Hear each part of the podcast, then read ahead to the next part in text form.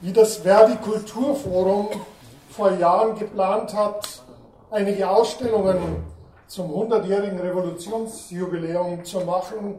Und zu Kurt Eisner haben wir, anders als die, die im Landtag der SPD und die Stadt München im Stadtmuseum Ausstellungen vorbereitet haben, im Programm, dass wir Enkel befragen und bei den Veranstaltungen dann dabei haben.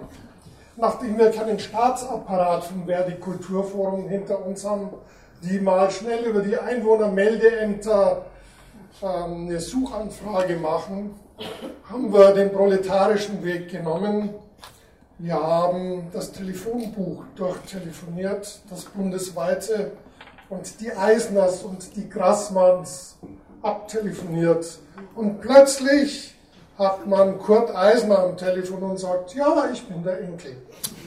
Kurt Eisner Junior zu der Frage, was ist aus der Familie in Nürnberg geworden, was ist passiert, nachdem die Familie wieder dorthin zurückgekehrt ist, wo sie von den Nazis vertrieben worden ist. Ja, in Nürnberg hat meine Schwester ja bereits erwähnt, mussten dann in unserer Wohnung am Boden schlafen. Möbel gab es natürlich keine. Und unser Vater hatte bei der Spruchkammer gearbeitet. Der sollte also die alle verurteilen, die ihn während dem Krieg und vorher das Leben schwer gemacht hatten. Wie man weiß, ist kaum jemand von denen wirklich bestraft worden. Die waren alle kurz danach wieder in Amt und Würden. Unser Vater hat sich natürlich fürchterlich darüber geärgert. 1951 ist er dann gestorben und meine Mutter war da wieder praktisch mittellos. Nachdem unser Vater ja nicht arbeiten durfte, hatten wir auch keine Rente. Es hat eine ganze Zeit gedauert, bis wir überhaupt eine Rente bekommen hatten. Und die war, kann ich mich noch gut erinnern, 40 Mark. Die Wohnung hat bereits 37 gekostet, also können Sie sich vorstellen, wie gut wir davon leben konnten. Das war eine ganze Zeit lang, also wir waren praktisch fast gezwungen zu betteln, weil wir haben ja nichts gehabt. Ich kann mich noch erinnern, wenn meine Mutter sagte, bringe ein Brot mit, dann war das für mich jedes Mal ein Drama, denn ich hatte kein Geld. Ich stand dann in der Bäckerei, ich möchte ein Brot haben. Die wussten, ich kann nicht bezahlen. Das war immer die schönste Sache davon. Dann äh, aber, ja, hat die Familie um Wiedergutmachung eingegeben. Die wurde abgelehnt. Man hat von unserer Mutter verlangt, sie soll Zeugen beibringen, dass sie nicht freiwillig nach Berlin gegangen sind.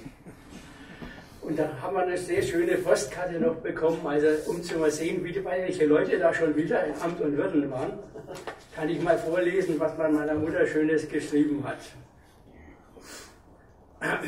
Das würde uns gerade noch fehlen, dass sie eine Wiedergutmachung erhalten. Dieser Drecksjude Eisen hat dem deutschen Volk genug Unglück gebracht, sodass sein Tod mehr als gerecht war.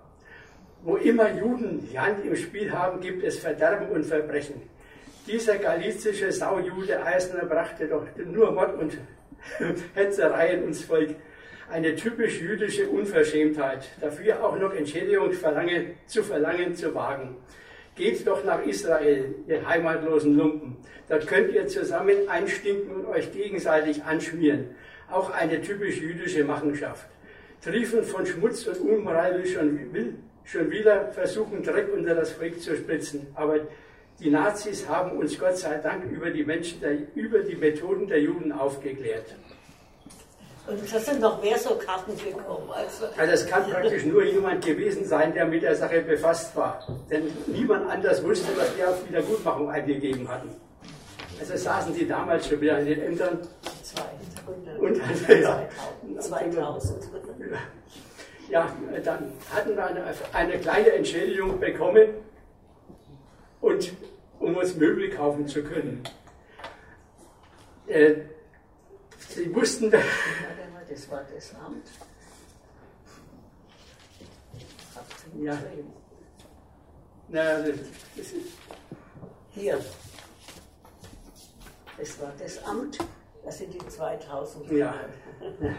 naja, wir bekamen jedenfalls eine kleine Vorauszahlung, um uns Möbel kaufen zu können. Nach dem Tod meines Vaters war es meiner Mutter natürlich nicht mehr möglich, das zurückzuzahlen. Und da war noch ein Rest und da bekam er noch ein schönes Schreiben, dass meine Mutter das fünf Markweise zurückzahlen konnte. Und nachdem sie mittellos war, war auch das fast unmöglich. So viel So viel zur Entschädigung. zur Entschädigung, ja. Weil da manche geglaubt haben, er wäre vielleicht sehr reich geworden anschließend. Das war eigentlich so ziemlich das Leben danach. Es ging nicht besonders gut weiter.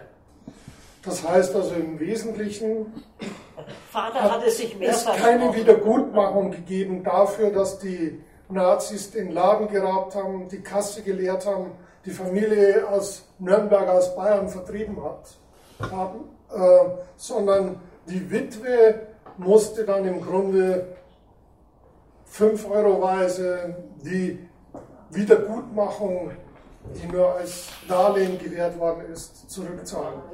Der Mörder Genau es Kurt ein Eisners hat Karriere gemacht, Freunde, politische Weggefährten, Familie, hat eine unendliche Geschichte der Denunziation, der Verfolgung, der Ermordung äh, hinter sich.